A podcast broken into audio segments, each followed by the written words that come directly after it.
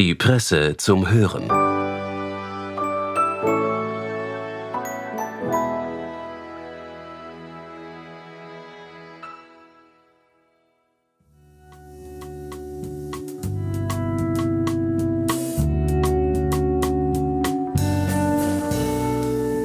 Wie man eine gute Lehrerin zerstört. Ihr Elan begeistert die Jugendlichen. Sie schafft es mit ihrer Persönlichkeit, die Kinder für komplexe naturwissenschaftliche Projekte zu interessieren und das Material dafür kauft sie selbst. Michaelas Unterrichtszeit beginnt um halb acht und endet jeden Tag spät. Was ist der Dank dafür? Heute geht es in dieser Folge der Presse zum Hören um die Schule und um Fallbeispiele aus dem Leben von Unterrichtenden. Herzlich willkommen, schön, dass Sie uns zuhören, sagt heute Anna Wallner. Die Schule läuft ja nun seit einer Woche in ganz Österreich wieder im Normalbetrieb. Hannes Eichsteininger, der selbst langjähriger Lehrer ist, beschreibt in seinem Essay, warum es besonders die engagierten Lehrerinnen und Lehrer in Österreich so schwer haben. Sein lapidarer Befund über den Zustand der österreichischen Schulen lautet, es wird ein bisschen schlechter. Aber am besten, Sie hören selbst. Eichsteiningers Text aus dem Spektrum der Presse liest meine Kollegin Julia Pollack. Michaela Winter ist nicht bitter. Sie erzählt mir ihre Geschichte ohne Wehleidigkeit. 25 Jahre lang war sie an verschiedenen Schulen Oberösterreichs tätig, hat an Volks- und Mittelschulen unterrichtet.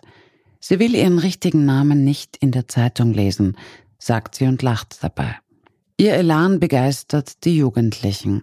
Sie schafft es mit ihrer Persönlichkeit, die Kids für komplexe naturwissenschaftliche Projekte zu interessieren, punktet aber auch mit alternativen Unterrichtsformen. Das Material dafür kauft sie selbst. Michaelas Unterrichtszeit beginnt um 7.30 Uhr und endet spät. Wenn sie nicht Material erstellt, berät sie Eltern und Schüler. Sie hat auf eigene Faust und Kosten das psychotherapeutische Propedeutikum gemacht. Sie ist Waldorfpädagogin und Mentorin für jüngere Kollegen am Beginn ihrer Dienstzeit. Der Umgang mit ihr ist angenehm. Die besserwisserische Attitüde, die wir oft als lehrerhaft wahrnehmen, ist ihr völlig fremd. Die Schüler freuen sich auf sie. Clemens Ehrenhöfer ist ebenso Lehrer. Auch er möchte seinen Namen nicht in der Zeitung sehen. Vor 36 Jahren hat er die Ausbildung zum Lehrer abgeschlossen. Wenn ich mit ihm spreche, dann über Urlaube, sein Hobby, das Bergsteigen oder das Schnapsbrennen, sein anderes Hobby. Und über sein Maßband. Hellgrün, zwei Meter lang, zeigt es jeden Zentimeter deutlich an. Jeden Monat schneidet Clemens Ehrenhöfer einen Zentimeter ab und misst so die abzudienende Zeitspanne an seiner Schule. Es sind noch 60 Monate.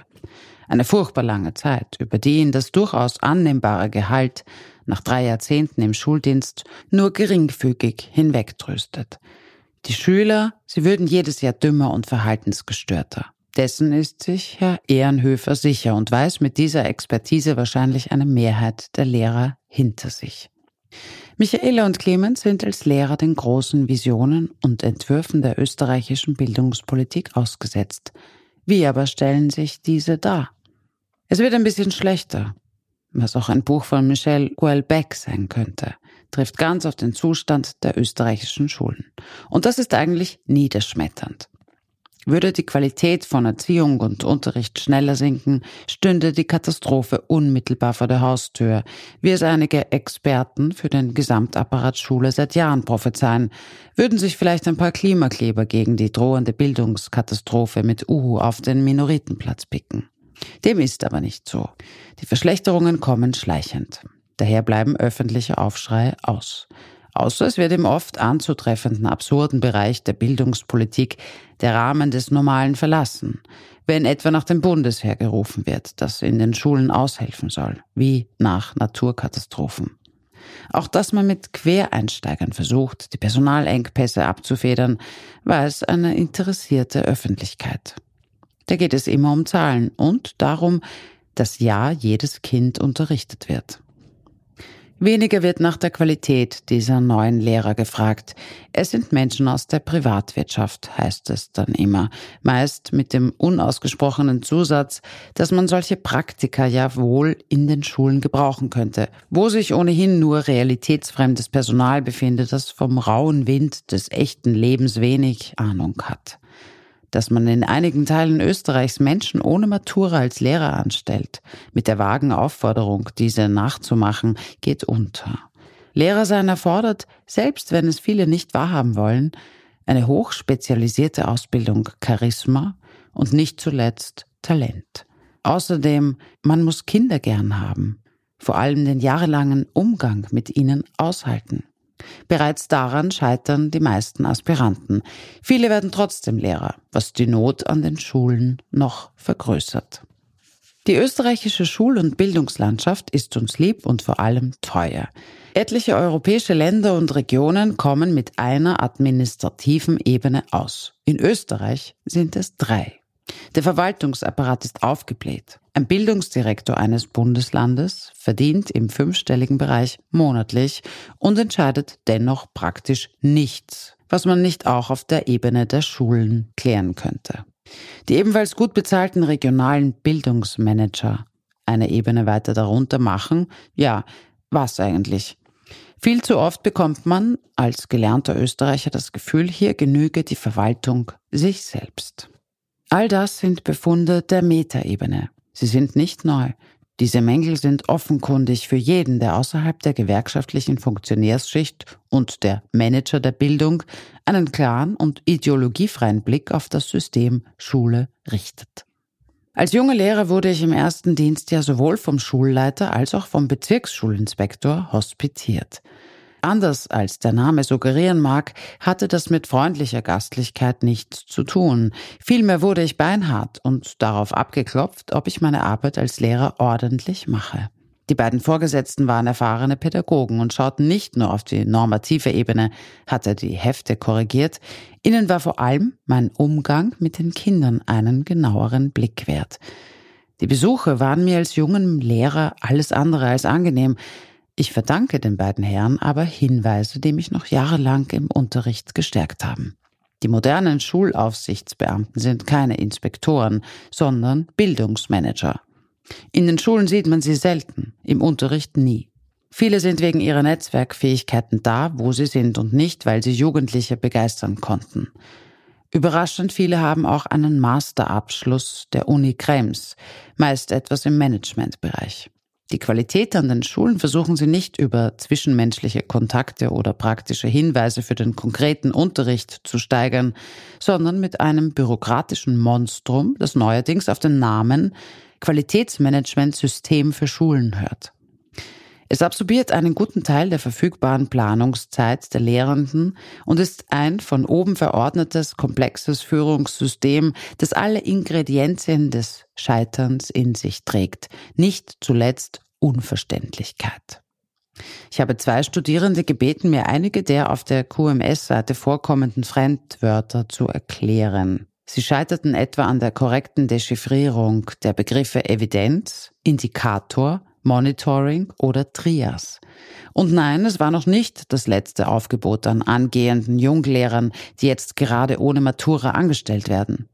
Wer glaubt, die Schulaufsicht hätte den Anstand, solche Potemkinschen Dörfer den Lehrern vor Ort zu erklären, irrt. Die Organisation wurde elegant auf die Schulleiter abgeladen, die nun anhand der engen Vorgaben ihren Lehrern erklären sollen, wie die Schule der Zukunft geht. Aber an den Schulen, da wird es doch Lehrer geben, die für ihre Arbeit brennen, die mit ihren Schülern ausgetretene pädagogische Pfade verlassen und tolle Projekte realisieren. Oder? Freilich. So einer wie Michaela Winter. Ihr Unterricht ist so, wie man ihn sich für die eigenen Kinder wünscht. Da wird gelacht, geblödelt, gelernt, experimentiert, erklärt, gefilmt, gespielt und getobt. Die Klasse ist ein einziges großes Lernfeld. Michaela eine Meisterin des Methodenwechsels. Spielerisch wechselt sie beim Erklären die Unterrichtsgegenstände. Die Schüler erfahren viel und am meisten sich selber als wirkungsmächtige Akteure ihres Handelns. Wie entsteht ein Foto? Das wird physikalisch erklärt und dann in einer Dunkelkammer ausprobiert. Wie macht man richtig gute Fotos? Und warum ist das Fotografieren von oben für Instagram mega schlecht? Hat man wirklich besseres Licht am Morgen und am Wasser? Dem muss nachgegangen werden. Und so scheucht Michaela ihre Schüler um halb acht ans Donauufer. Am Nachmittag sitzen alle am PC und manipulieren die gemachten Fotos mit Photoshop Elements.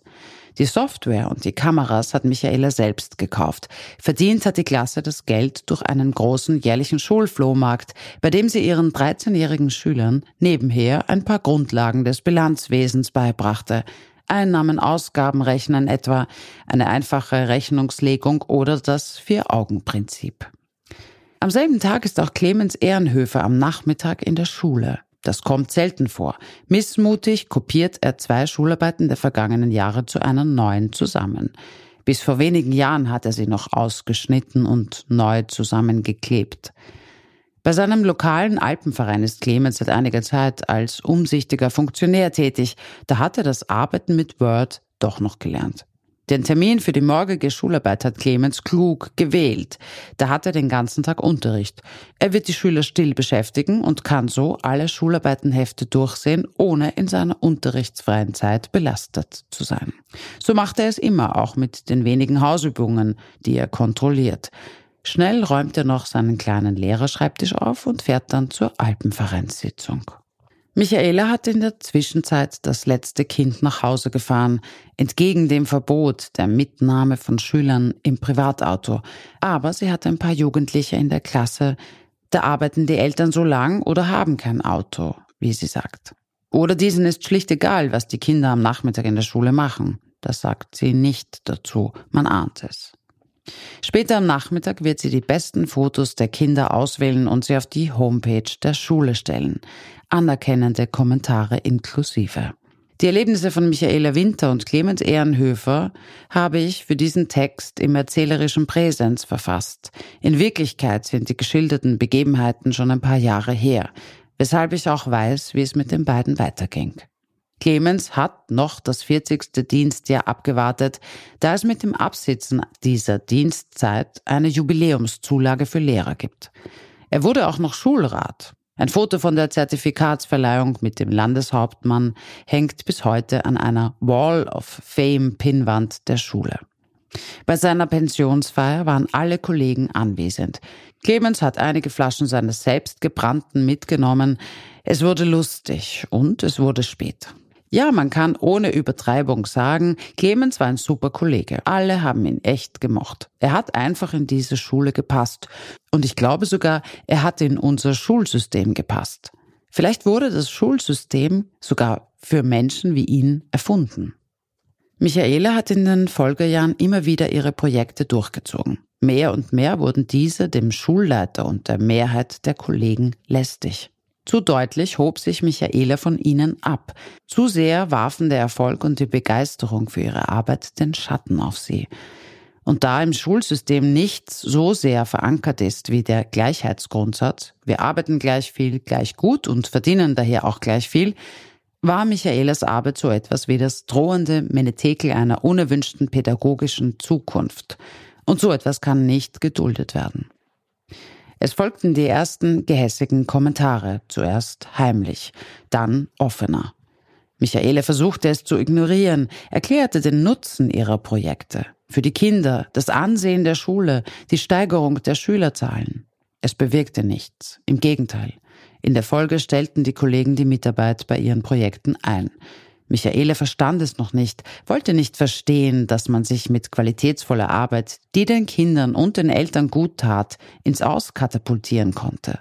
Verbissen arbeitete sie weiter. Allein. Schließlich wurde sie bei einer Lehrerkonferenz unter dem Punkt Allfälliges, ohne davon informiert gewesen zu sein, mit einem Antrag konfrontiert. Man möge doch private Schulveranstaltungen und Projekte einstellen. Die Unruhe im Unterricht bei den anderen Lehrern wäre zu groß. Ohne dass sie beim Namen genannt wurde, war klar, der Antrag zielte auf Michaelas Arbeit. Alle Lehrer stimmten dem Antrag zu. Als sie weinend das Konferenzzimmer verließ, war niemand da, der ihr nachging. Sie tröstete. Noch gab sie nicht auf.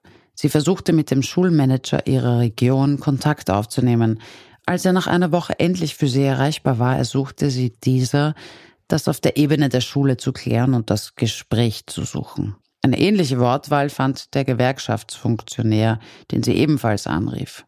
Nach und nach stellten die Kollegen das Grüßen ein, Gespräche verstummten, wenn sie in die Nähe kam. Sie mied das Konferenzzimmer, ging nach dem Unterricht sofort nach Hause, trotzdem wurde es nicht besser. Irgendwann stand sie in der Küche mit einem Glas Wasser in der Hand. Von einer Sekunde auf die andere kollabierte sie. Zuerst fiel das Glas, dann sie. Die Nachbarin hatte sie gefunden. Es gibt keinen Grund, die nachfolgende Zeit pathetisch zu überhöhen oder sie auch nur zu beschreiben. Der Weg zurück war hart und er ist es noch. Michaela Winter ist trotzdem nicht bitter. Nicht mehr. Das ist vielleicht ihre größte Leistung. Sie erzählt mir ihre Geschichte ohne Wehleidigkeit. 25 Jahre hat sie nun in verschiedenen öffentlichen Schulen Oberösterreichs unterrichtet. Sie hat sich an die Umstände, die Erziehung und Unterricht begleiten, halt ein bisschen schlechter angepasst als andere, sagt sie mir. Anders als Clemens Ehrenhöfer wird es für sie keine Abschiedsfeier an der Schule geben. Michaela wird wohl den Job wechseln. Sie ist für das öffentliche Schulsystem in seiner heutigen Form nicht geeignet.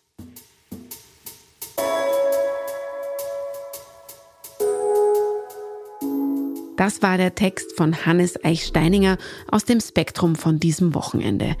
Sie können seinen Essay natürlich auch nachlesen. Den Link dazu finden Sie in den Shownotes dieser Folge. Meine Kollegin Julia Pollack und ich, Anna Wallner, bedanken uns fürs Zuhören, wünschen ein wunderbares Wochenende und einen guten Start in die neue Woche.